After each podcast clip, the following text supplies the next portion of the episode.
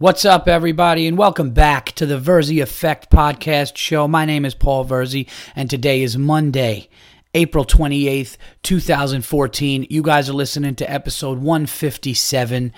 And uh, you know something? I, I was going to do this today. I was going to do the podcast today, which I am doing right now, but then I said, fuck it, I'm not doing it today. I said, I'm too tired.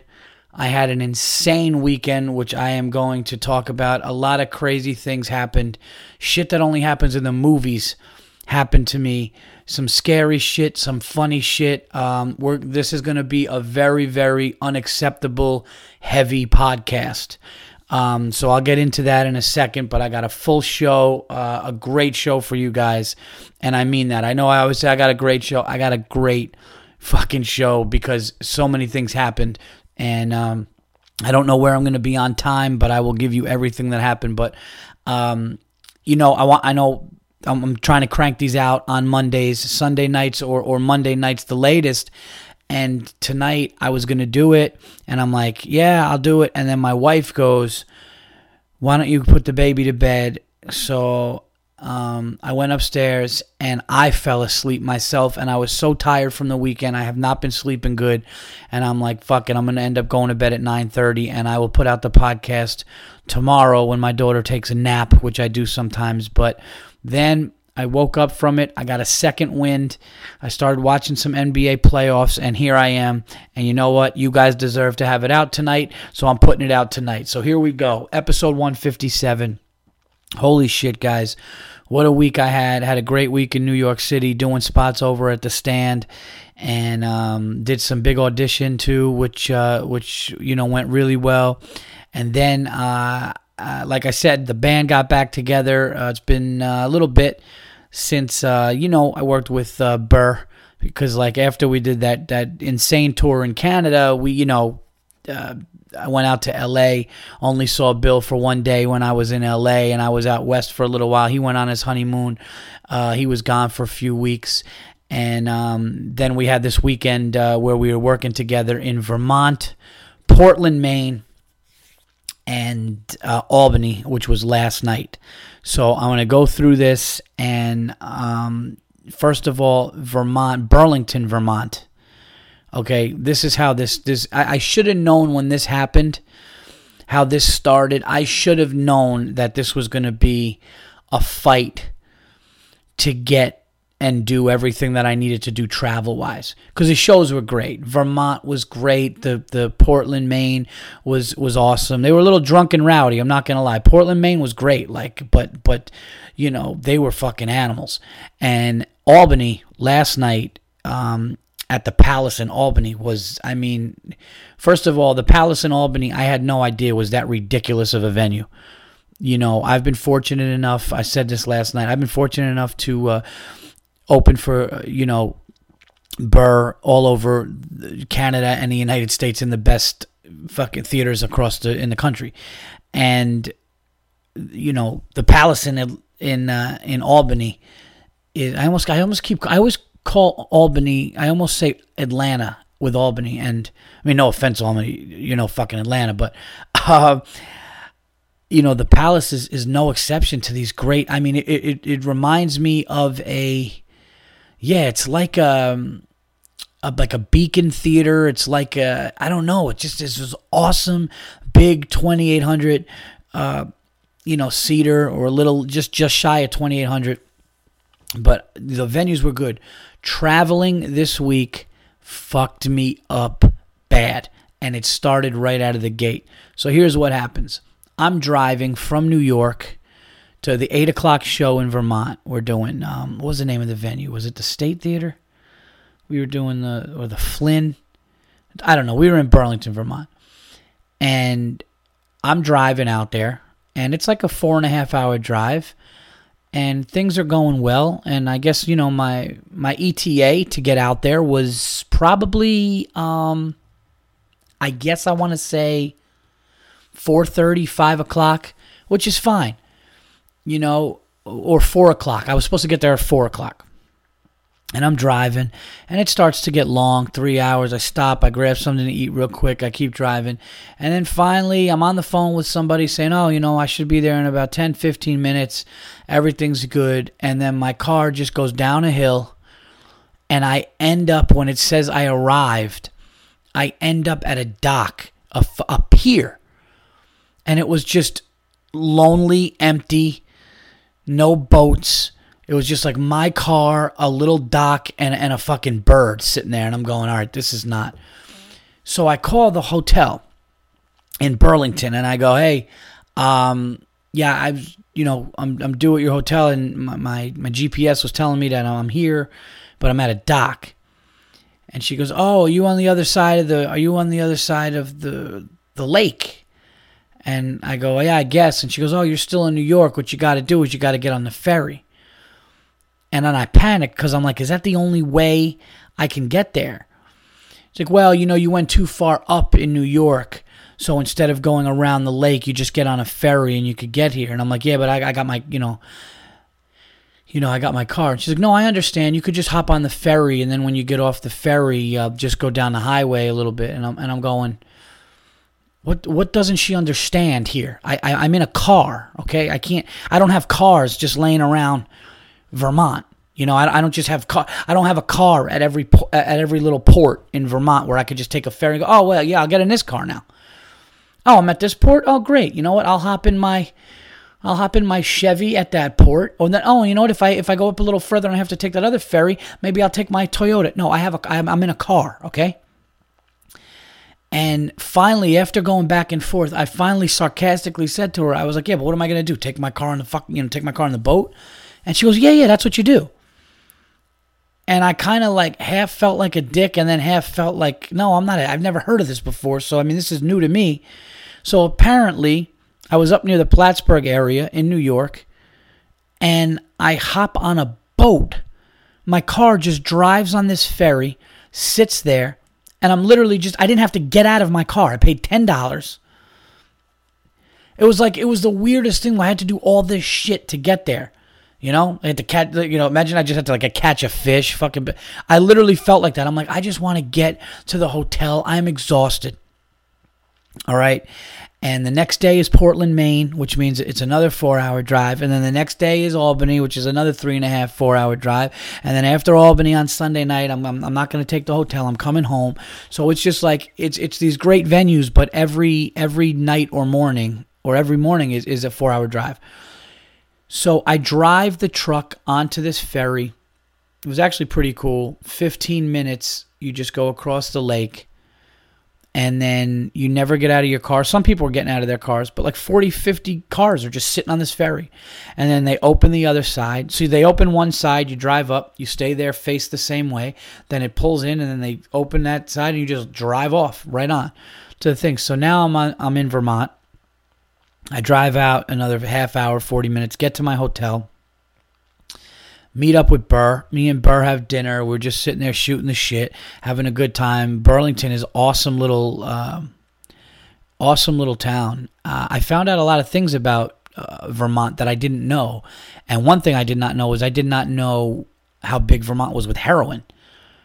You know, when I think of Vermont, I'm not trying to be a dick. I think of people just fucking, you know, wearing like sweaters made of hemp, smoking weed, eating Ben and Jerry's. Like, you know, they got their hair in a ponytail.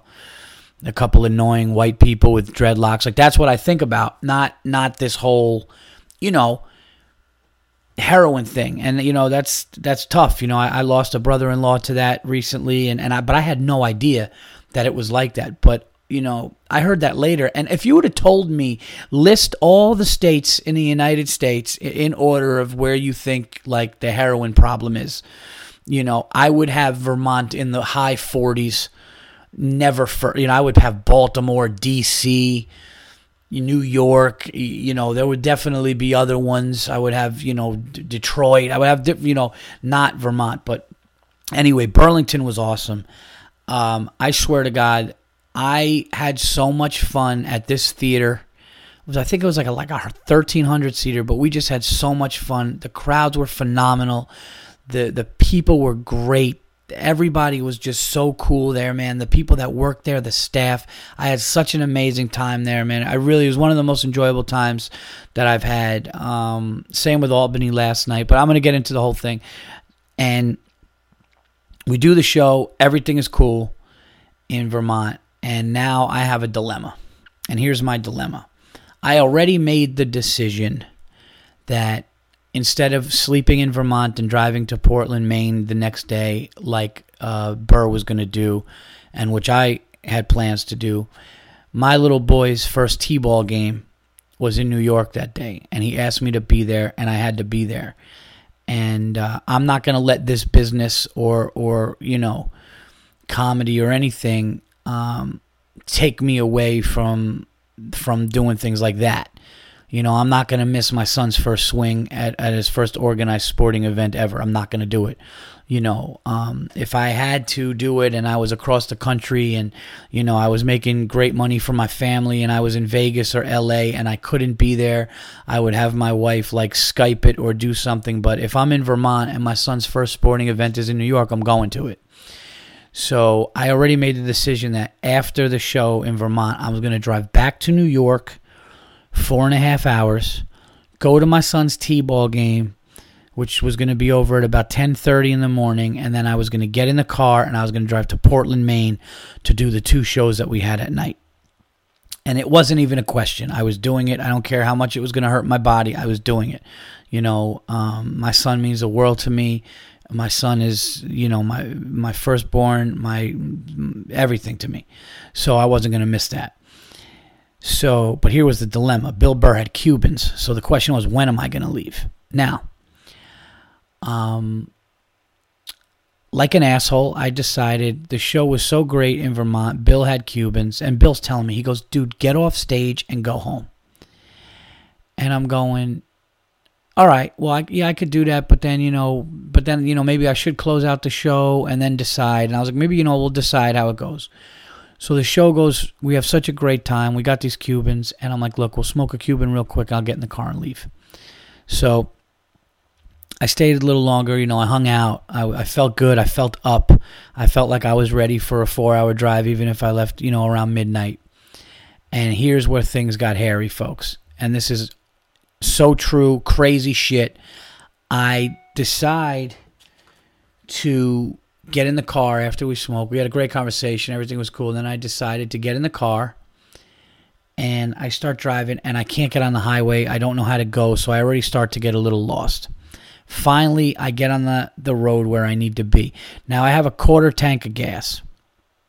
I'm sure you know where I'm going with this. I have a quarter tank of gas and excuse me, I'm like, I'll go about an hour with the quarter tank of gas. I'll pull over, I'll fill up, and then I will I'll, I'll get home with the rest of it and that'll be fine.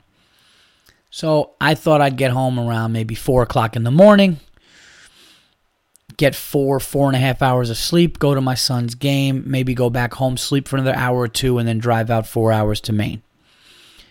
I start driving, I start driving, and I don't realize how dark, desolate, and just, I'm not going to lie, kind of flat out scary to be alone at this hour and I start looking at the gas and I start looking at the gauge going down and I'm going, all right, I'll get something. And um, I don't see anything. I don't see anything.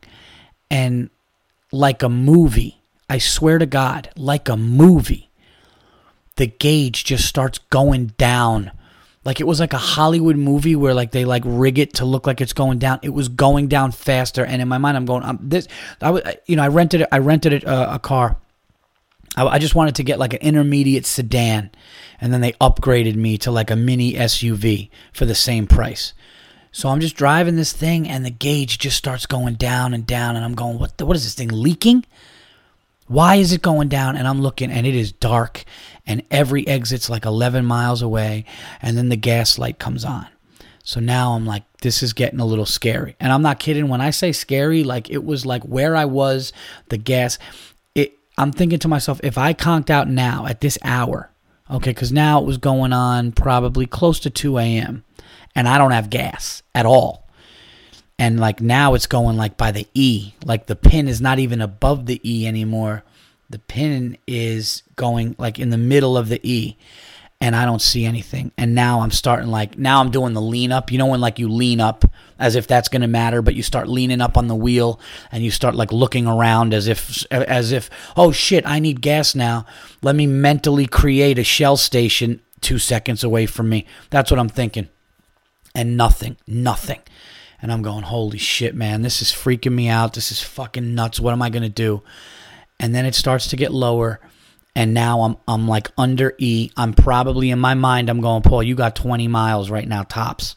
20 miles tops and you're conking out and it starts raining. So I can't even go like I I'm like down to 55 miles an hour. It's pouring, it's dark. It's like a two-lane highway Uh, and nobody's on the road. This shit was like it made me feel like what happened to the people in Texas Chainsaw Massacre. Like what do I do? The only thing I had was a phone, but do I call a cop? And it was so fucking desolate and dark that I'm going, if I call a cop, they're going to come here and fucking probably fuck me in the ass and shoot me in the head, or probably wouldn't even have the decency to shoot me in the head. They'd probably make me live with it. You know, I'm going to be in some dude's living room tied up. You know, their, their crazy uncle's going to be eating some guy's face. Like, I'm having all these crazy things. Now, granted, exhaustion started to set in. Okay, I was really, really tired uh, should not have been driving. I realized that I made a crucial mistake by staying in Vermont a little after the show, like I did. Uh, I learned from it. It's something I'll never do again. I know I'm going to get people going, Paul, don't do that. I, trust me. Again, then the story gets worse. So finally, in the rain and in everything, I see gas station uh, signs. And I get off the exit and it, you know where it says food one way, gas the other way. So I'm looking for all the arrows, and all my brain and all my mind is focused on is where is the gas arrow. So it said gas diesel to the right, and then it just said gas to the left, and it said four miles. Now I said, all right, I think I got four miles. It says gas to the left. I'm choosing left. I choose left, and now I'm on a road that might as well have been called Serial Killer Boulevard. It was this tiny, scary little road, and I'm going, fuck, I got four miles of this until I get to this gas station, and I'm on E, E, E like bad. So I'm just leaned up. I got to, I keep making sure my doors are locked, my windows are up. It's cold, it's raining, it's pitch black. And I'm not even joking. I'm not trying to paint some picture to make this like a great story. I'm telling you what it was and and panic starts to set in and I get to the gas station and it's dark and closed and black. But then I noticed, oh shit, the gas lights are on on the on the pumps. So maybe it's one of those where I could just put my card in. If you got a card, you could do it. So I get out. It's cold. I'm looking around. Nobody's there and I put the card in and it says can't read the card and I realize it's closed. So now I got to go another 4 miles just to get to the spot I got off the exit and then go right to where it said gas diesel to see if that's open. So I do that and I get back and now I'm putting the thing in neutral. Okay. Oh, and all of this is going on while in the back of my head I say I'm saying I'm getting 3 hours of sleep going to my son's game and now I have to drive to Maine the next day. So that, that this is all on my plate right now and I'm putting this thing after I go down a hill, I'm coasting in neutral. And after I go up a hill, I, I, make sure that I have enough power to get up the hill. And then, boom, I'm coasting in neutral. And it's just anxiety is building. The gas is going down more and more. Now the pin is under E. And I'm like, it's over, dude. I'm gonna I'm gonna be sitting in the pouring rain and I get over and I finally go past the exit and I get to the to the next gas station, which was the right, and this one is um, closed, dark, and now I'm full fledged. Like, do I start crying? Do I call fucking? Do I call like? What do I do? And I go, there's only one thing to do. You got to turn around. You got to get back on, was it 91 or wherever I was? Nine, I don't know. I was on some fucking road. I go, wherever I, I got to get back on it. I think it was 91. I go, I got to get back on it. I got to put my hazards on and I just got to coast down and I got to just pray for, I got to pray for something. And I lit, I, you know, it's funny you say, you know, with religion and, and, you know, and I, I, I don't believe in like the whole like what one religion is right and other people, but I do believe in something. And whatever that something was, I just said, you got to get me through this. I got to get home. I don't want to, I mean, plus this could make me miss my little boy's game, all this stuff. And I can't, I just want to find a place. So I get back on the highway. I got my hazards on. I'm in the right lane. It's raining harder. It's almost pouring. And I'm just going slow. And I'm just hoping, hoping, hoping and then I see uh, after like I mean the thing I, I I thought the car was acting weird, but it wasn't shaking to where it was gonna die. But I just it wasn't running right. Like I, I was definitely coasting on fumes, and I was coming in like I was definitely within ten miles, maybe five miles away. And then I finally see a sign that says gas twenty four seven, and I get off the exit and I start going towards it and it's like a shell and I'm happy and I get there and it's dark inside but the pumps are on and I pull up and these pumps work. And I was just like oh my god thank you so much. But it gets crazy because when I get out nobody's there and I just hear like metal clanking and I keep hearing things and I have to take a piss. So my plan was I was going to pump gas into the car right? And then I was going to just run around this shell and take a piss over there. And I just kept hearing like metal clanking and it was windy. And, you know, it was like I felt like it's kind of weird that it's lit up here, but everything else is dark. So I felt like any houses or anybody up would probably be seeing me right now. And it freaked me out. So I just put in, I just filled up. I put, you know, I, I, I closed the shit. I'm like, I'm not going to piss. I was like, fuck it, I'll, I'll wait. I get in the car and um, I felt great to have gas. I got back on the highway, but I knew I had three and a half hours left, and I was already exhausted. And long story short, I don't even want to think about it, so I'm going to kind of get past this part of the story. Um, last hour and 45 minutes, I truly realized how people get killed and fall asleep at the wheel. And I've always wondered how that was possible, but uh, it was probably the hardest hour and 45 minutes that I've ever had. I was having to like put the window down, even with the cold and rain. Just I was putting the radio on. I was so tired that while I was driving, I, was keeping my eyes open. But if I thought of something and I had a thought, I almost went into like a dream about it with my eyes open. That's how scary and fucked up this was. And I was like, I can't do this anymore. So I talked to my wife for a little bit around like four in the morning. She was like worried, and and and I was worried. Like I was genuinely worried. I think one point I kind of like woke up, like like had like a pop up, and and the car swerved a little bit, and I was like, dude, this is this is really fucked up. And I'm just being honest with you guys. I don't even know why I'm telling you guys this because like it's a scary thing to happen, but that's what I like to do on the show. So um, that's what happened, and I get to my house at about 5:45 in the morning and we got to be out of the house for my son's T-ball game at 8.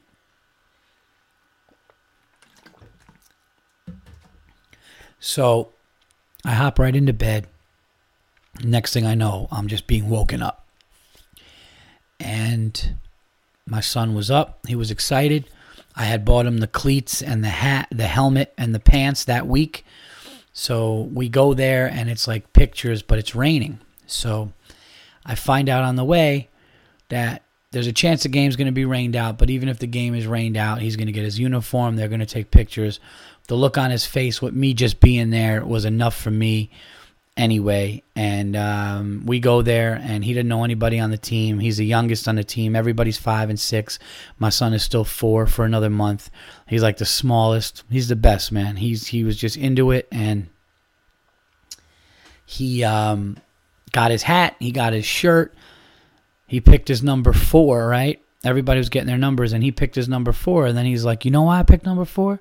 Because that's how old I am. And we were just like, That's awesome. And we took pictures, and the game was rained out.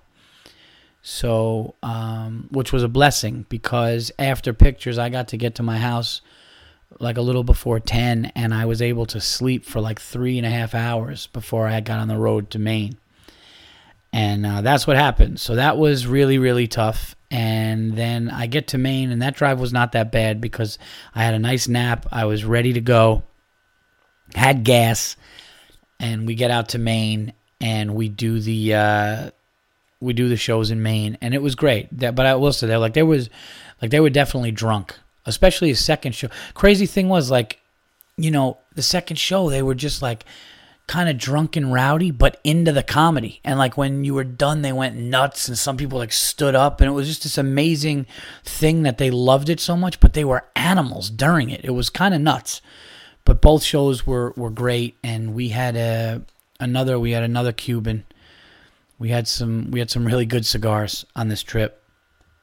One thing about Portland though, man, I'm not trying to be disrespectful, man, but like really fat women, man. You know, like you know, there, you know, there obviously there's a couple of like goons, but like the majority, this shit was just a fucking cattle call, man. Jesus, just burly fucking big women out there. You know, like like I'm and I, I'm serious. I'm talking like wing like wing contest big.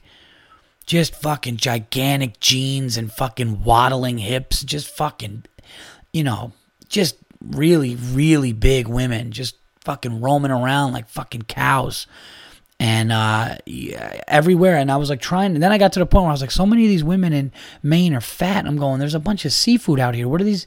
What are these women eating? And then I would like, then I was like, all right, maybe I'm being a dick and I'm judging the women here too much. So let me just really look as many women. And I swear to God, the ratio was ridiculous. I mean, I might have saw, you know, two average sized women for every like 10 fucking giants that I saw out there. I, I really, I'm thinking, you know, crabs and lobster and a lot of seafood. And what's going on with these women? You know, and um, one lady bothered me. This fat lady walks out. She's in flip flops. And uh, me and Bill are standing outside the hotel. And she just walks by, and I have a Yankee hat on in Maine. I don't give a fuck. And she just goes, I'm sorry, Yankees suck. I'm sorry. I'm sorry. And then she's walking with two other fucking, you know, oxes that she's sitting walking with and um, she's just like her, you know, her her fat feet were like slapping onto the flip flop, like her heel was just like snapping. You know the way the heel snaps the flip flop. Well, hers hers just sounded like fireworks were going off every time she stepped because she was a fucking mess. And she's like, I'm sorry. And you know what I did? I just go, okay, all right. And you know, me and Burr just puffing our cigars.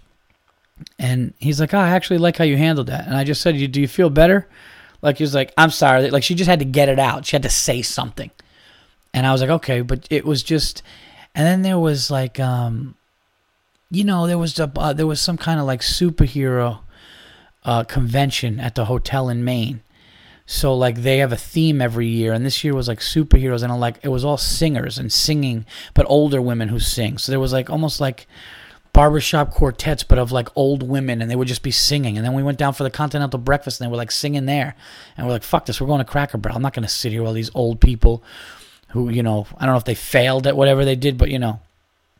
So we went to Cracker Barrel, but the night before, after that fat lady said something to me when we were smoking the cigar outside the night before we went to, to breakfast to go drive to Albany, this guy comes out and he's got a fat gut And me and Bill are sitting there and we're smoking these cigars. And Bill just goes, Please tell me he's coming out here. And he's dressed like Wolverine. But, I mean, this guy looked like Wolverine.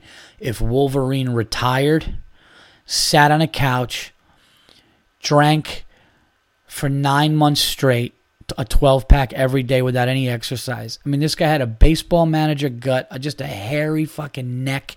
He had the chops like Wolverine, and he had like plastic knives as Wolverine's like blades and they were like glued to or stuck in like a gardening glove. And he comes out with this cigar and Bill's going, "Oh man, maybe this is an old-time cigar smoker who's just doing this with his wife." And he was like a singing coach, which is hilarious if you saw his you know, hilarious if you saw his demeanor and how he looked. Right? And we're just talking. I go, oh, "What kind of cigar uh, cigar do you got?" And he goes, "I don't even know." And he just lights it up, and he's talking to me and Bill and out of nowhere, this guy just farted so loud and weird, but like not like regular fart, like shit your pants, like echoed, like had a couple of levels to it, you know. And he tried to like either cough or laugh over it, and me and Bill clearly heard it. And Bill starts losing his mind, laughing, holding it in. And I just see Bill's shoulders turn and put his head down. So I know he's laughing. And I'm going, I can't look at him. He better not look at me because if he looks at me, I'm going to lose it in front of this guy. And he does it. And then Bill kind of just looks at me and we both look away. And finally, the guy's wife pulled up in a car and goes, and he goes, all right, I gotta go. And he just left. And when he left, we were crying. Those are the animals. There were animals in Portland, Maine. But here's why I'm done with Portland and I don't like it. Had nothing to do with that fat mess. Cause I could have said to her, I could have went at her. I should have just been like, "What did you get? Number one or two? Which is it? Number one or two? And she would have been like, "What are you talking about?" I'd be like, "Diabetes, one or two. Which one did you get? Are you dying or can you manage this thing? Because you're a fucking house and you should be ashamed of yourself. Okay, and I feel sorry for those flip flops. Okay, because the sponge in those things are dying every time you fucking lean forward. You fucking house. But I didn't care about her. What I cared about was we wanted to smoke a cigar not outside the hotel, and there's one place in Maine to do it, and it's a place place called Calabash. And this place, I called him up, and I was so excited. I called up from the theater, like right before the show. I was just so excited that we're gonna go to an actual cigar bar, sit down like gentlemen, get a scotch, sit on a leather couch, smoke a cigar, watch the sports, and have a good time. And I call up and I'm like, "Oh, you guys, you guys are open. You guys are a cigar bar." They're like, "Yeah." I'm like, "Oh, great. What time you guys close?" It's Saturday night, and I'm thinking one will be bad case scenario, two is worst case. I mean, best case or whatever. Whatever I'm fucking trying to say. One would suck. Two would be what I expected. He goes, "Oh, we close at nine o'clock." And I said on stage, I go, when he said that to me, you know, my reaction was okay, thank you, but in my head I was like, I want to kill this guy's mother. I want to kill this guy or a family member. How do you close a cigar bar at nine o'clock on Saturday? And then I wanted to get a drink, and you know, Maine, the entire state goes dry at one o'clock. You can't get a beer. You can't get a beer anywhere. You can't go to a bar. Nothing. One o'clock.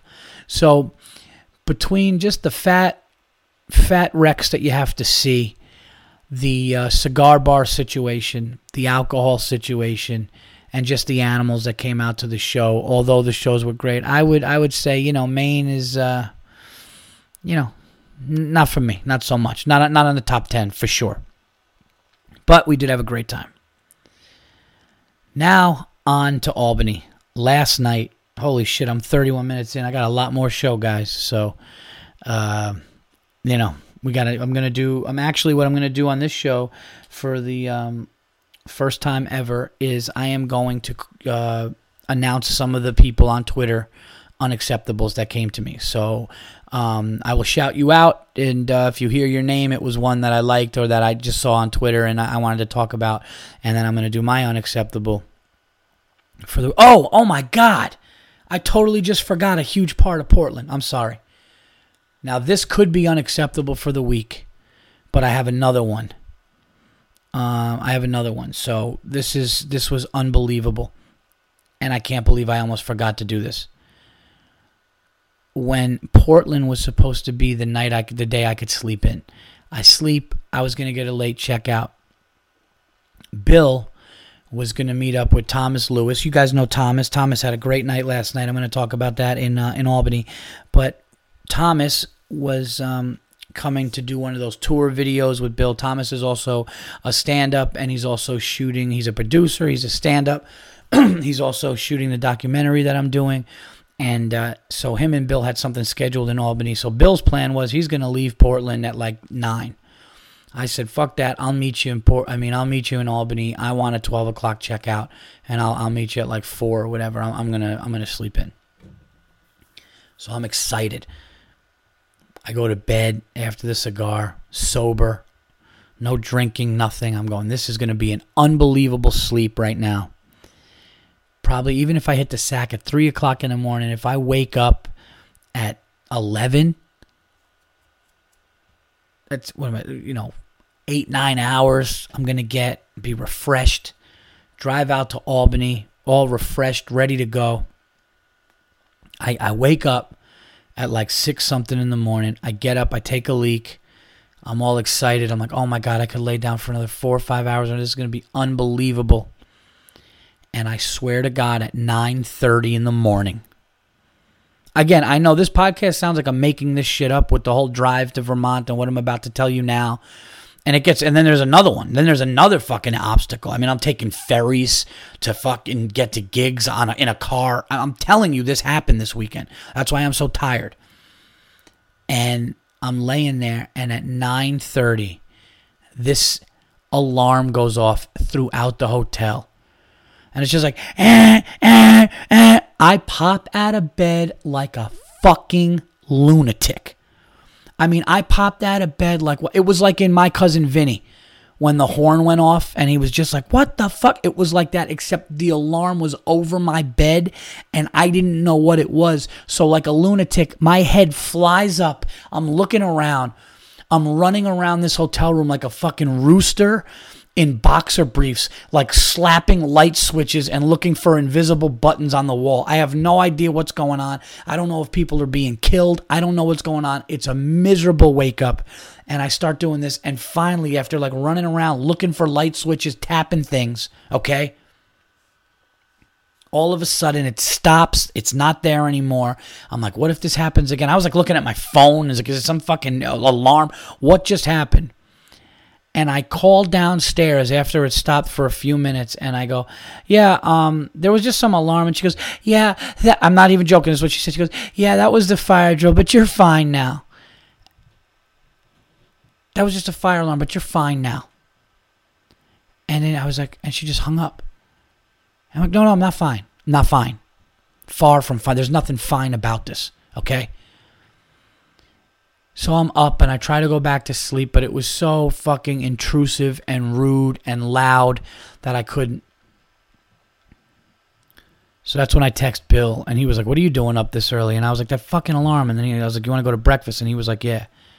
And and the funny thing is, he didn't even affect him. He was like, Yeah, you know, this shit happens in a hotel. And I'm like, and he was just like, Virzi, you are the funniest person to look at in the morning. You hate, he's, I never seen a guy who hates mornings more than you and I do. I mean, I, I, mean, I have a whole bit on it in my act. Like morning people bother me, but this alarm was was really unacceptable. This is not even unacceptable for the week, because I got I got that's that's coming. So now we go to Albany, okay. The beautiful thing about this weekend was I knew during this weekend when this was happening, I just kept going, "Oh my God, the Virzi effect is writing itself this week." Like the show is just, I mean, it's uh, everything, and and I mean, I got more drive to Albany, get there, get in the room, fall asleep for a little bit. We're doing this Palace Theater. My brother drives in. He comes, he meets me at the hotel. Thomas Lewis is going to do some time on the show. He comes in. I find out my couple of buddies that I went to high school with um, are, uh, you know, gonna, a couple of buddies of mine that I went to high school with are coming. Uh, my buddy Brian Gelb came. My buddy Keith Sienna came. Keith brought a buddy uh, with him that he works with. Uh, uh awesome guy John DePaula came, and my older brother came. And the place is sold out. So they were like, "Listen, if you guys want people to come back into the, you know, if you if you guys want people to come back into the, um, you know, to the backstage, that's cool. They could come backstage. The thing is, there's really no tickets." You know, and I didn't know who was coming and stuff. And I obviously want to hook up anybody that wants, you know, that I'm cool with that wants to come to the show. So got them on a list, and they all they were actually at the theater when I got there. So because they were on a list, so the dude was real cool, man. By the way, shout out to Stanley who ran the show and put the thing together, taking care of my people. So there's not a seat in this place which holds almost 2,800 people. Okay, and um I'm sitting there and I'm going, where are these guys going to sit? So I go up to Stanley and, and he was like, oh, we'll figure something out. And I was like, yeah, no, no, this is what I said to him. I said, is there a place where my buddies can sit? And this whole theater is just like, you know, packed out. And he goes, yeah. He goes, hold on, let's figure it out. So I was like, yeah, maybe they could sit on the side. So they walk around the curtains and literally put four metal chairs off to the right of the stage on the stage in this gigantic theater. So it's kind of like when uh, that story that I told when I did the Atlanta room and Paul Rudd from the Anchorman 2 was like just staring like with his head through the curtains watching the show while you're performing to all these people. That's what my like except they were just there. So it's my my my brother Christian and then my buddies uh, Brian, Keith, and John are just sitting in four seats on the stage to the right, but like obviously the people can't see them because of the curtain. And what a show this was! Um, shout out to Thomas Lewis, who uh, first time in a in a venue like that, he went on first, man, and he did a great great job. Um, the crowd loved him. I had such a great time myself with those people. I was on for I think about 20 minutes, and um, the, the the place was just on fire. You know, everybody was was into it. They they you know they hung on to your words. They were into the jokes. Great time. Uh, I had such a great time. It was so cool, and it was so cool that like my boys were to the right, like my brothers, like my brother's face. They're just right there on the stage, and you can't see them. So it was like I'm standing there, and you could, and and they were worried that like the performers were gonna feel weird. I thought it was cool. I was like, this is awesome. I got friends on the stage with me right now while I'm performing in front of almost 3,000 people, and they're just hanging out watching it. So cool. And then Burr comes on stage, and I swear to God, does 90 minutes of just absolute fucking gold. I mean, it was ridiculous. It was ridiculous. And I'm not saying this because I was part of that show. That show from top to bottom, wire to wire, was such an unbelievable comedy show. It was fucking awesome. And that crowd was great. So, anybody from Albany who's listening to this, all right, please, uh, please, please get me on Twitter. Thank you so much for for the for the support. I, I appreciate it. I know uh, obviously Bill does, Tom does. It was just a great, great time. It was a great show. It was great being there with my friends, and um, then we went to get some drinks at this place called the Old English Pub. Probably had the worst fucking burger in my life there. You know you would have thought the you would have thought the order started back in the fucking old English by the time I got this burger. I could have broke a window with the top of the bun. And uh, you know, it was but we had a really great time out there. And um, yeah, man, shout out to my friend Brian Gelb, dude. Thanks for coming out. Keith Sienna ski boat. Oh, and um, yeah, Keith Sienna and and shout out to to uh, Keith and John DePaula from um, DePaula Chevrolet. These guys all work at Chevrolet, DePaula Chevrolet in Albany. Okay, go in there and haggle with these fuckers. All right, because they're bored during the day. They're listening to podcasts and shit. Go in there and blindside them. no, man, great dudes. It's a great dealership, and um, you know, if my buddy Keith is uh, the finance guy there, you're in good shape because he's he's the best. So uh, and and and shout out to, to those guys. So I had such a good time. It was so cool seeing them. Albany was a blast being there with my brother, my friends. Good good time. I drank pickle juice. I never I never knew that that was a thing, but I had a shot of Jameson. I gotta say that a little low because if my wife is like, "You had to drive and you had a shot of Jameson," I had a shot of Jameson, and then someone's like, "Yeah, you follow it with pickle juice," and I'm like, "Whatever." You know, when in Rome and I did it, and it was. Oh, and by the way, I don't know this guy's name. I can't remember his name. I'm sure you're listening right now because you said you listened to the, the Virzi Effect. You recognize my voice. But the cop from Rochester, such a cool dude. There was a dude from Rochester. Get me on Facebook or Twitter, please, and um, give me your name again because I'd love to shout you out. But um, this guy, this this cool guy who's a cop from Rochester, he, and uh, him and his girl, they drove three and a half hours to see the show, and they knew about the Virzi effect, and they were really nice and into it. So, um, you know, thank you guys so much too, and uh, please get at me. So, thank you guys. That was the weekend. Oh no, here's here's the here's the last problem of the weekend. So I'm only like an hour and 20 minutes out to my mom's house. Okay. And I'm like, all right, so that's fine. I could hang here, even if I left at one o'clock. I'll be, you know, I'll get to my mom's by like two thirty, and then my house is only not too far, so you know, it'll be okay. I get back to my hotel, smoke a Cuban, of course, and then when it's time to go, I said to the, uh, I go, yeah, here's my valet, and he goes, oh, I'm sorry, you can't get your car tonight. And I looked at him with this look of, you understand I'm about to jump over the counter if you're if you're if you're not kidding.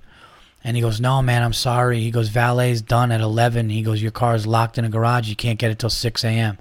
Now, my wife had to be at a meeting for her job. I had to be up with my little girl. My son needed to be driven to daycare. All this shit needed to happen.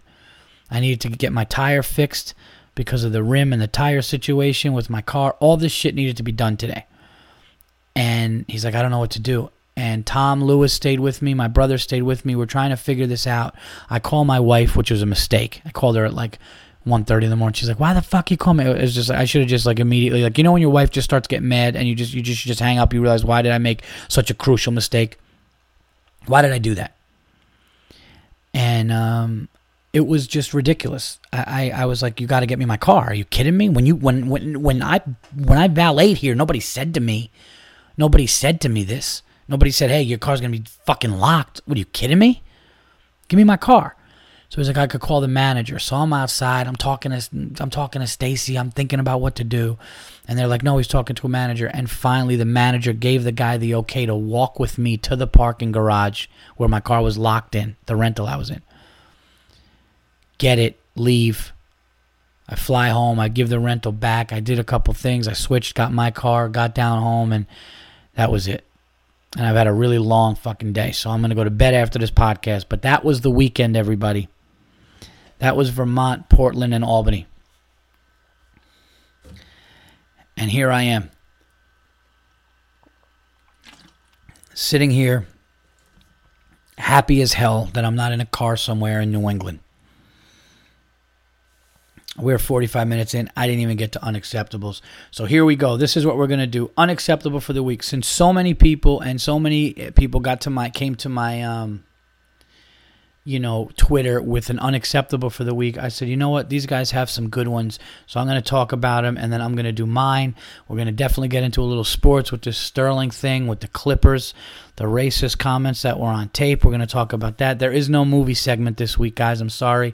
I've been so, with everything I just told you, if you expected me to see a movie, it's not happening. So um, we'll do we'll do the unacceptable, we'll do sports, we'll do plugs, and we will get out of here.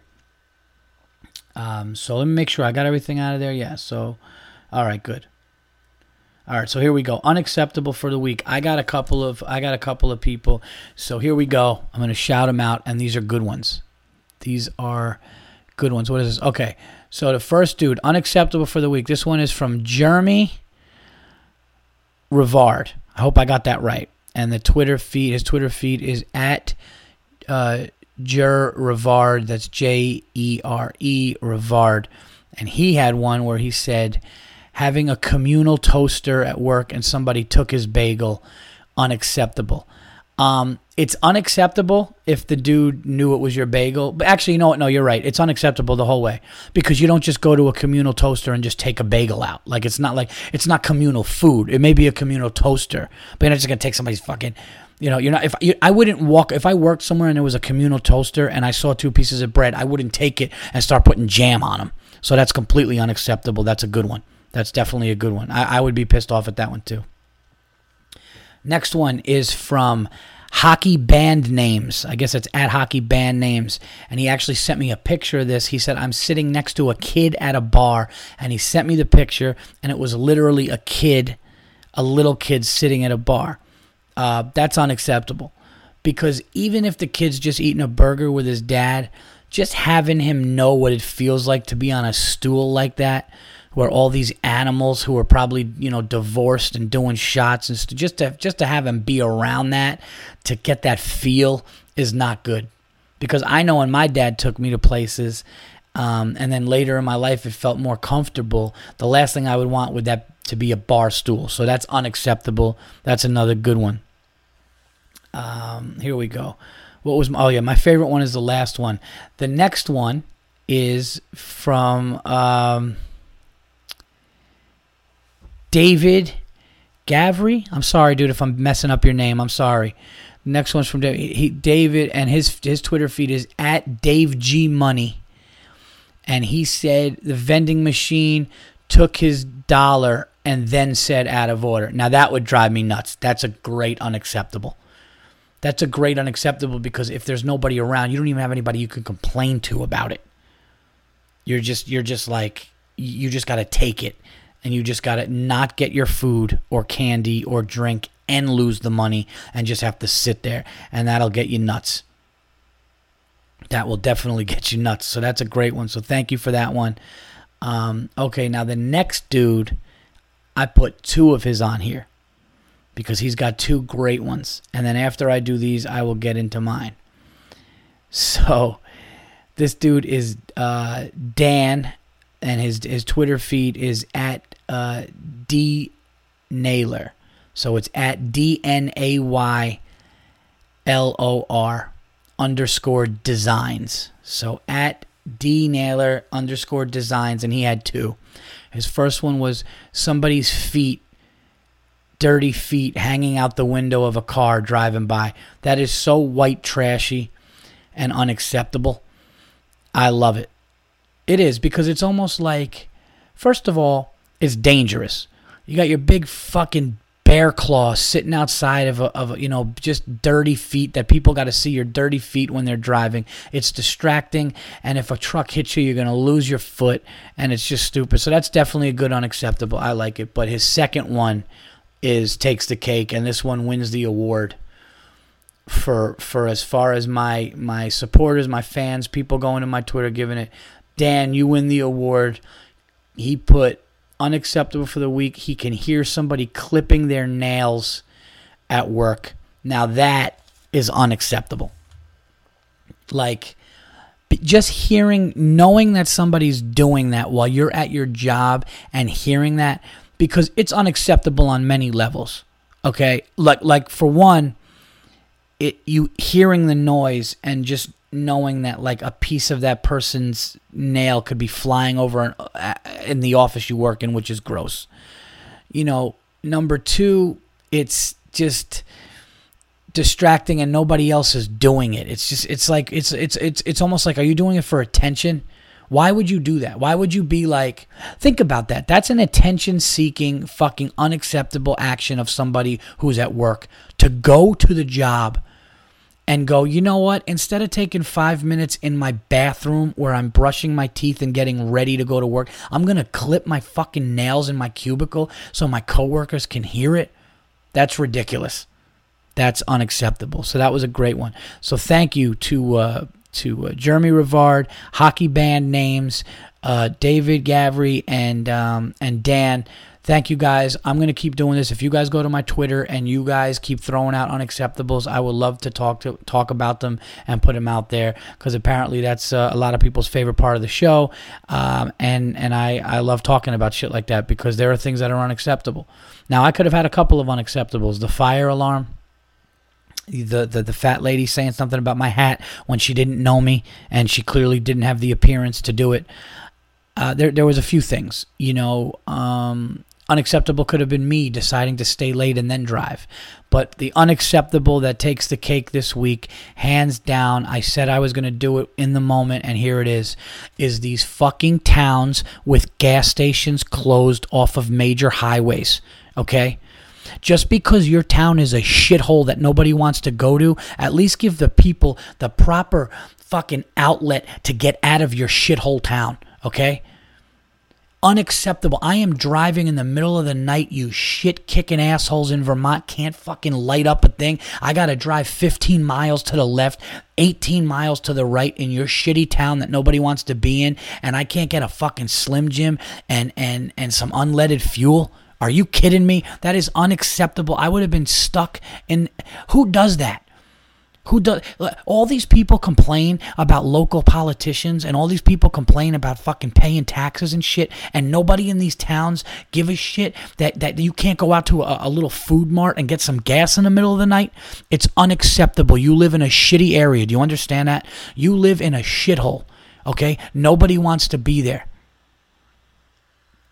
Maybe that's why you close it down. Do you close it down because you got fucking you want uh, more more population than the 12 assholes that live in the shack behind the fucking closed gas station? I swear to God, there's nothing more enraging and there's nothing more fucking unacceptable than being on a highway at 2 o'clock in the morning when you're trying to get home to your family and you see a sign that says gas. Okay, it's basically lying to you. They're lying to you. Yeah, come down here. Come down. Yeah, here's gas. Yeah, right here. Here's the arrow. Get off. Yeah, get off while you're merging at 50 something miles an hour and fucking have to, you know, because you need gas that bad. Yeah, merge, do that. Sure, drive. Yeah. Drive down our nice block. We'll give you gas, and then it's fucking closed. It's unacceptable. Not to mention that the closest gas station to the exit is miles and miles away. Every fucking town should have a fucking bill, a law passed that says gas stations at every fucking town off of every every exit. Period. Period. Okay? This isn't the Wild West where you got to get on a horse and try to fucking run there, you know, come back with a bucket of water or whatever, or people are going to die. Okay, it's 2014. Okay, I don't care if it's Vermont or wherever the fuck it is. Get gas everywhere. You know, and then, oh, next gas station, 11 miles. And then you go 11 miles and you got to drive five. It should say, it's just what it should say. Yeah, I hope you got 20 miles left in your tank because if you don't, you're fucked and you're probably going to get stopped. And it's not 11 miles. It's 11 miles to the sign and then it's fucking this way and that way all these miles. It should say if you don't have 20 miles left of gas, you're not going to make it. That's what it should say. Instead of giving people false hope. I swear to God, I've never been more upset, and I've never been more. Fu- it's ne- there's never been an unacceptable that has literally almost affected my life the way it did, and been more ridiculous. Because that's what it is. It's ridiculous.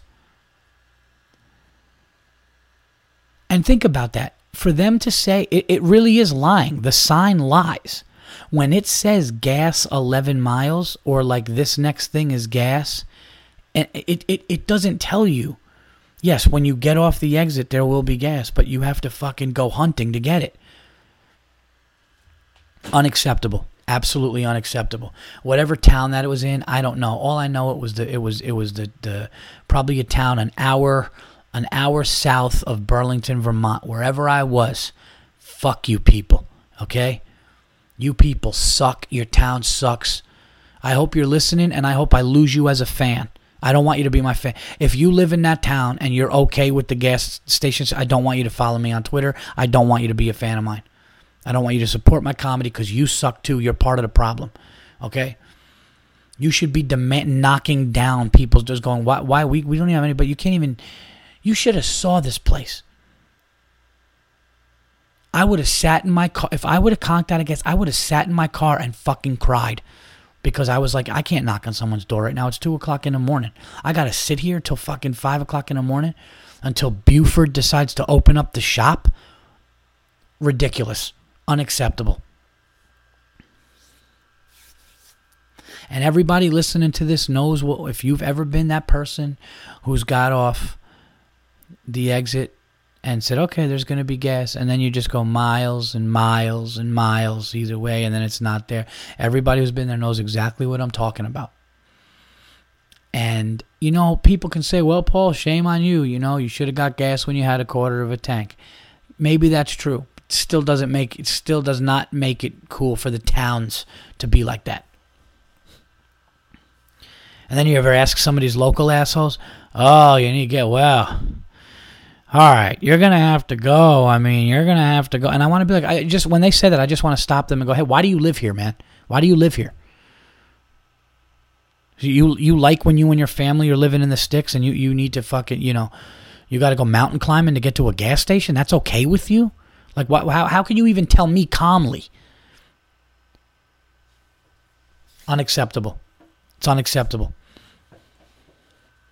One hundred percent unacceptable.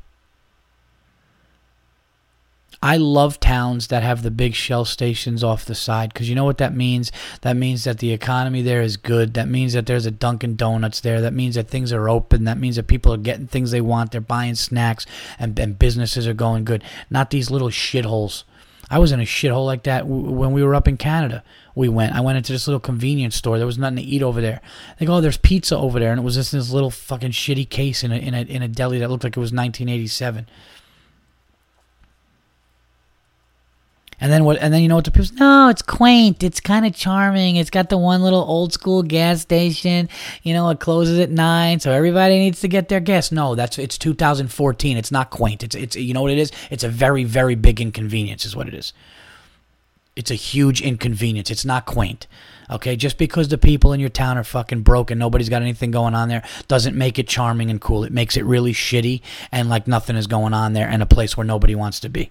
Okay, you know what's cool? Vegas with lights and a lot of things and gas and food and burgers any time of the day and gambling and drinking and that's fun. That's fun to me. That's charming. That's nice. Okay a little shitty town off of Vermont or Buffalo or wherever these little fucking towns are. It's not quaint when they have like one fucking old man pumping, you know, a 1940 something gas thing and everybody thinks it's cool when the kids get a piece of bubble gum and go home. Yeah, that's cool like once, like ever. And then that's it.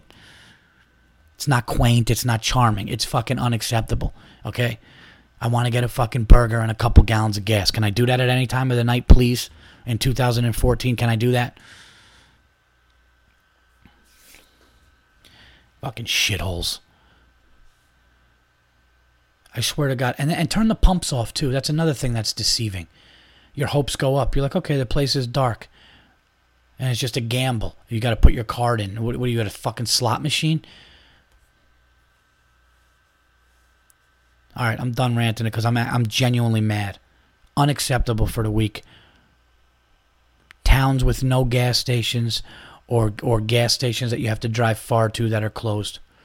Just in general, you know, you know what the really unacceptable thing is, like the gas station that they say gas, they advertise gas, and then it's eight miles this way or that way. That that right there, it, it might as well say there's no gas here, but if you go eight miles down to that town, you can. But we're glad you stopped through our town.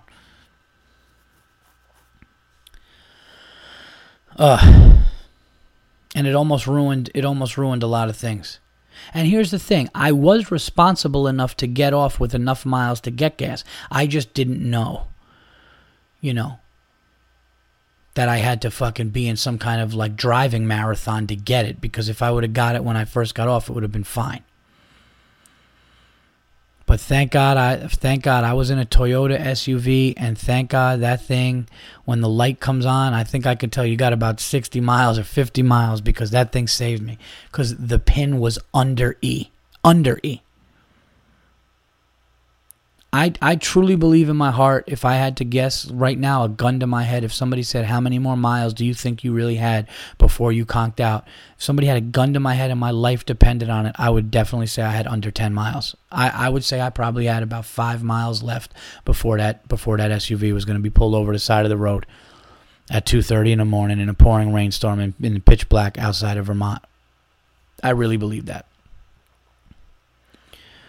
So Burlington is cool, but the outskirts of Burlington, fuck you.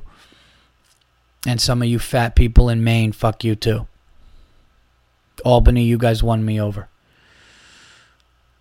You know? Not Troy. Because Troy's Troy's fucked up, but they do have dinosaur barbecue over there, so I could live with it. And they have some nice historic stuff. All right, that's unacceptable for the week, everybody. Hopefully, the next one won't get me as angry because that one genuinely got me angry and upset. And I hope my rant wasn't too repetitive. Moving on to sports. Oh, we're an hour in. This is going to be a long one, everybody. Well, maybe not. We're, we're over an hour, but we're only really going to do some plugs. We're going to talk a little sports here NBA playoffs. Um, Don Sterling, the, the owner of the Clippers. Let's get into this. I heard the tape today. Um, I'm going to be honest. I thought it was going to be a little worse than it was. I thought that there was going to be a lot of, you know, N words. I thought that there was going to be definitely, you know, I'm paying this N word, this, he needs. I thought it was going to be that. What really was creepy about it was, and he was definitely set up. Like, that was a setup. Like, the audio was way too good. Like, whoever he was with, like, they set that up to do that but still doesn't mean the dude's not a bigot or a racist. And what was really weird and kind of creepy to me was that was like old school racism where they were talking about like skin tone. Like, no, no, he's not that bad. He's kind of light like me. And like he was like okay with like the lighter skin people. Like that was really kind of like old school creepy racism. Like it was like, really, man? You know, I tweeted today, I said $1.9 billion can't cure ignorance. And it's just a shame that, you know, and look, I'll be the first to say, I'll be the first to admit it. You know, when I was younger, trying to get a laugh with friends, I would say things, you know, I would drop the N word as a joke, never malicious, but like you know, you'd hear a joke and then you'd say it, and if the N word was in it, you'd say it, and your friends would all laugh, not knowing the pain or or what it was really doing, or if anybody heard it. You know, I never said it to any because I, you know, I have a lot of black friends and stuff, and I'm talking about, you know, when I was like, you know, 16 to 18 years old, you would say things and then when i was actually able to and i've talked about this on the podcast before you're actually able to realize like wait a minute do you not like people or are you just saying it to be and it would just be like no you're saying something as a joke and to get a laugh and i guess maybe that's why i'm a comedian today because you know you you know you want to be funny and and you'd say things, but it, it it's like when you can actually grow up and see things and travel, and I'm sure Donald Sterling has traveled um, a lot more than I have and seen a lot of things. And if you can't really get past that, and and that, I mean, first of all, this is your like the whole thing of like the, the the skin tone, like that really means that this dude is like got some real race issues. You know? And look, I mean, he's a. I have family members that are racist. You know? I mean, it's just. It, look, I think your upbringing, I think your parents, I think, you know, sometimes people just can't get out of certain things and they think a certain way and they're just completely ignorant to ignorant. It's, it's ignorance. They, they don't know better. You know, me, fortunately, I never had hatred in my heart for any group, really. You know, you know, I, I never really did. For me, it was just saying something to say it. And when I realized it was hurtful and what I was doing, I realized how stupid it was. But I never disliked a group you know, for any reason because of what they are. And when you see somebody really like that, it's weird. Like that's like Ku Klux Klan like level of fucking being racist when you're just like the dark ones are the real bad ones, man. You know, like that's just crazy. Like, you know, light skin, you know, he's still an N word, but he's lighter. So, you know, I don't hate him as much. Like that's evil fucking. And the thing about what this guy's doing is this guy his employees I mean the NBA, can you pick a worse profession to own a fran like you're owning a franchise? Can you pick a worse profession to be in if you're like racist and you don't like to be around black people? I mean, what does he just jerk off to JJ Redick's fucking picture in the in the in the in the team program? I mean, what the what is going on? He's just fantasizing. He's just got the white the one white guy on the team's poster all over his house. When people come over, yeah, I own the team. You know him, right? Yeah, he plays he plays two and a half minutes a month. Yeah, yeah, nice guy though. I know his family. Yeah, it's just ridiculous, man. I I don't know, and I mean, you know, you're not gonna boycott. Like there are all these people. Maybe we'll boycott and sit out. That's stupid. Why? Why? It's your team. You guys have been traveling on buses and airplanes all year to get to the playoffs to try to win something, and because the old man who owns the team is that you're just gonna not like say fuck him, you know? And that's what they did. Like you know, they didn't wear the Clippers name, and you know, but it has nothing to do with him. I mean, play for your coach and team, and come out and publicly say that's what I would do if I was on a team and I had the team meeting, like Chris Paul and them had the team meeting, what I would say was I would just sit there and go, all right, look, here's the deal. Um, we won. We're happy we won. We want to make it very clear that we won for coach and we won for the players. Um, we did not win for the owner.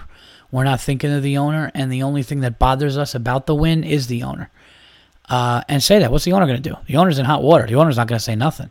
You don't have to ever like that owner again you know that owner owes you a lot you know apologies and stuff and and and you know and since the media is going to kill this guy like you could get away with that but that's what i would do i would just win how great would it be if now they won a championship and just publicly humiliated that racist and said fuck you this is for us. We did we, we did this without you. You actually hurt our chances to do this and we did it without you.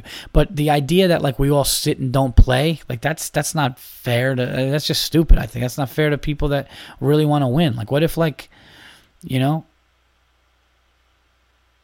And LeBron said something, and I don't mind LeBron, but LeBron said something I disagree with. He's like, I may think about sitting down and winning. And it's like, and then he also said, well, I'm on the other side of the fence because, you know, guys want to win a championship. And I'm thinking, LeBron, if this happened with the Heat, you really think you're going to sit down and not try to get your third, your, your three-peat that Jordan got and some of the all-time greats have gotten? You're really not going to do that? Fuck you, you liar. You're going to play and you're going to say, fuck that bigot up in the office. He's a racist. I don't care about him, but I'm going to get my third ring. You know you would. And that's what you should do. You don't boycott it. You just say, yeah, the guy who owns this team is an asshole, and it stinks that we're playing for this guy, but I'm doing this for my teammates. You just say that. Literally say that. And I think you'll be fine. But I am interested to see what they do because you have a brand new commissioner, and the commissioner, this is his first real big thing on his plate, and he's got to make a little splash with it. So tomorrow at two o'clock, uh, I'm interested. I'm interested in seeing that. Um, and um, you know, as far as the playoffs go, playoffs. As far as the playoffs go, uh, I can't believe what I mean. Again, the Pacers they lost tonight. They were losing by 30. I think they ended up coming back, but still losing by like eight or nine. And they're down three-two to the Atlanta Hawks. You guys understand that this was the best team in the NBA. After 50 games, they were the best team in the NBA. They're the first seed, and they just it's it's over. So, you know, but the Knicks aren't in it, so I can't really I just root for the Heat to lose and uh, enjoy watching it. But, you know, the Yankee um, tar thing on the neck was just too funny to even discuss. I mean, this guy comes out on the mound. It looks like somebody just took a red paintbrush and threw it on his neck. I mean, that's just the funniest thing. The, just the expression he had when he got thrown out, he was like, ah, fuck, all right, you got me, and just walked off was just so funny. But, you know, um, now that I'm home, and I, I want to say I've had such an amazing, amazing couple months here.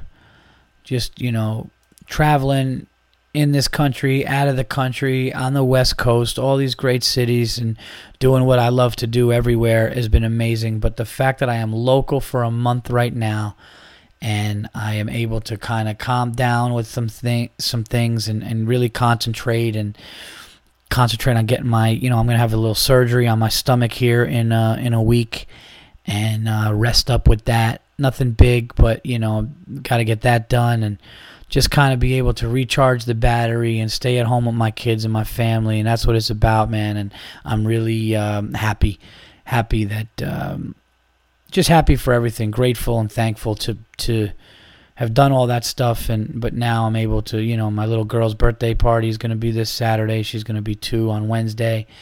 And just to be here for that and be here with my kids and, and my wife and just in my home um, I'm really happy to to recharge the battery. I, I want to sleep until fucking Thursday right now.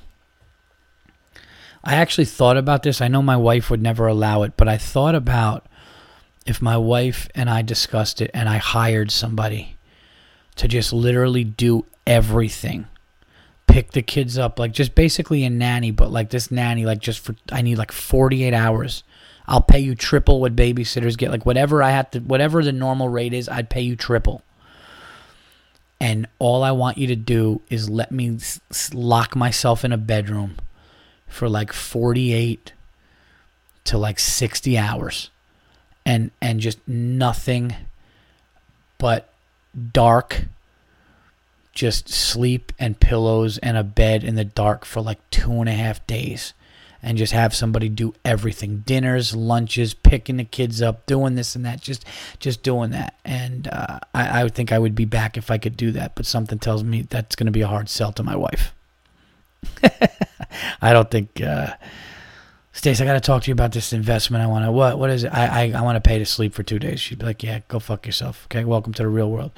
You have kids and you're busy. Get get used to it. That's what it is. Car situation.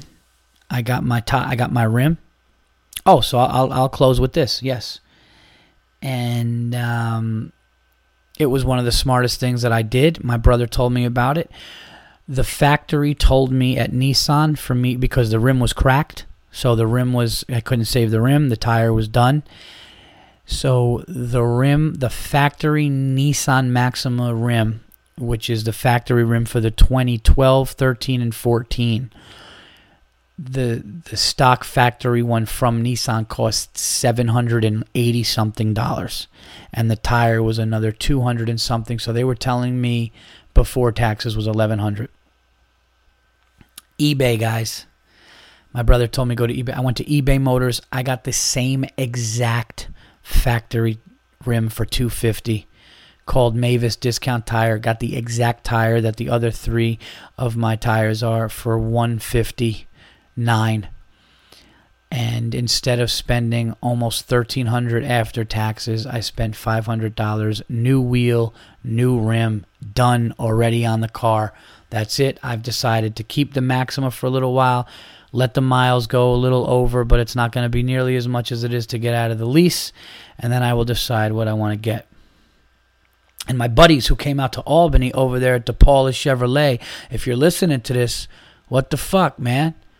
Let's do this Chevy Impala, whatever. You want to give me a Malibu? Here's what I want 150, nothing down, zero fine. I mean, I want the world.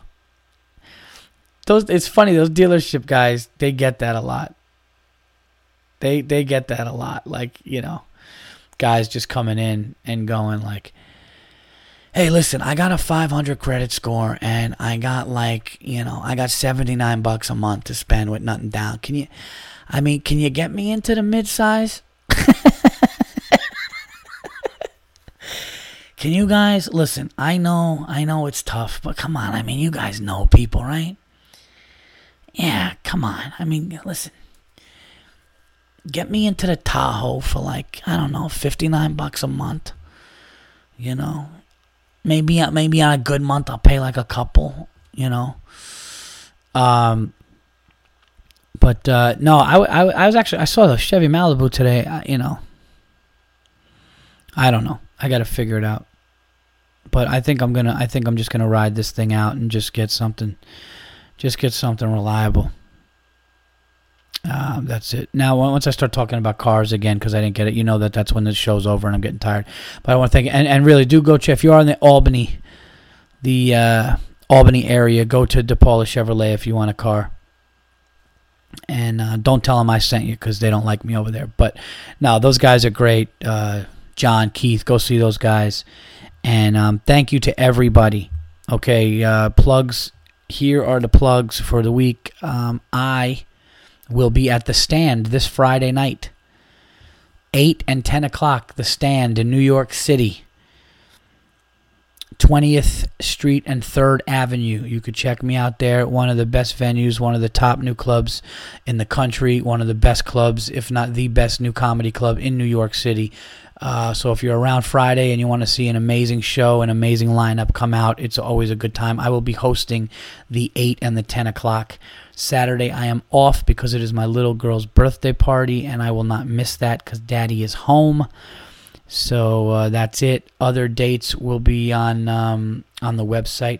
By the way, we are selling a lot of tickets already in Cleveland because the All In tour with myself, Joe Bartnick, and Jason Lawhead is going to be in Cleveland um, the weekend of the 29th. I think it's the 28th through the 30th, maybe. I know that week we're there Wednesday through Saturday. Tickets are already being sold, so you could get that. We're also going to be in Boston in July. A bunch of dates are coming on there, so you could check it out on my website, uh, paulvirzi.com, V I R Z I. Also, get me on Twitter at Paul Virzi. That's um, at Paul Virzi on Twitter. And um, that's it, guys. Thank you guys so much, everybody, to come out to the shows. Uh, my brother, my friends. I hope you guys really enjoyed it. I enjoyed. Uh, I enjoyed everything. Thanks to Bill Burr for an amazing weekend. Vermont, Maine, Albany, um, and everything. You know, um, that little town in Vermont, fuck you for not having gasoline for me when I really needed you. Um, I'll always take that from you people, you people living in darkness in 2014. But other than that, also keep the unacceptables coming, guys. If you get uh, if if I get a couple of good unacceptables on Twitter, I'll shout you guys out and do it again. And um, you know, that's it. You guys are awesome. You guys are the shit. Virzi Effect podcast listeners. There's nobody cooler. Thank you. Um, also, that cop man, get me your, your, from Rochester. Send something over, man, to, to let me know your name because I uh, I'd love to shout you out. You and your girl, you drove a long way. Really appreciate it, and uh, hope you thought it was worth it. Um, that's it, everybody. Until episode 158, I'm out of here. I will give you 158 uh. Oh, actually, here's the thing. I'm having surgery on um, on Monday. I'm having hernia surgery on Monday, and um, it is going to be in the afternoon. So what I'm going to try to do is I am going to try to put it out on Sunday night. And if I can't put it out on Sunday night, it will be on Tuesday or Wednesday.